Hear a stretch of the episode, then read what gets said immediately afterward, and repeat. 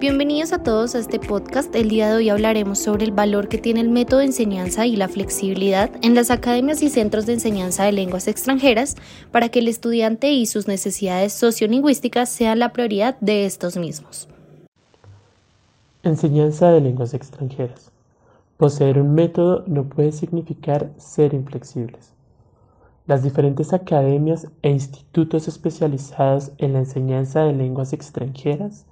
han logrado sintetizar como parte de su construcción histórica que en todo proceso de enseñanza-aprendizaje resulta fundamental la construcción de un código común, normalmente llamado método, para la generación de estándares en los procesos educativos que permitan, por un lado, que los docentes tengan un punto de referencia para el desarrollo de sus clases coherente con los principios y objetivos del centro educativo y por otro lado garantizar un proceso de calidad donde el estudiante pueda desarrollar plenamente sus necesidades sociolingüísticas.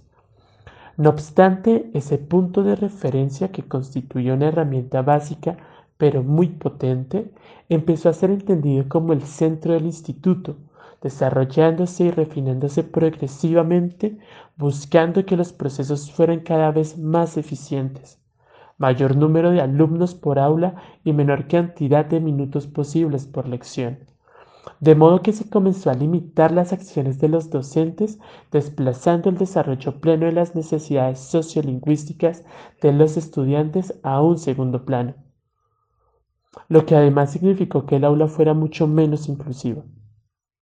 A partir de esta pequeña reflexión, me parece vital resaltar en el marco de mi proceso de práctica en Funifeld la forma como se ha logrado relacionar la idea de pensar un método de enseñanza que garantice calidad con la flexibilidad requerida para que el centro siga siendo el estudiante y sus necesidades sociolingüísticas, siendo fundamental para este propósito los espacios de investigación y reflexión académica, pues estos son en últimas la base para que el profesorado se encuentre y adapte a los más diversos contextos.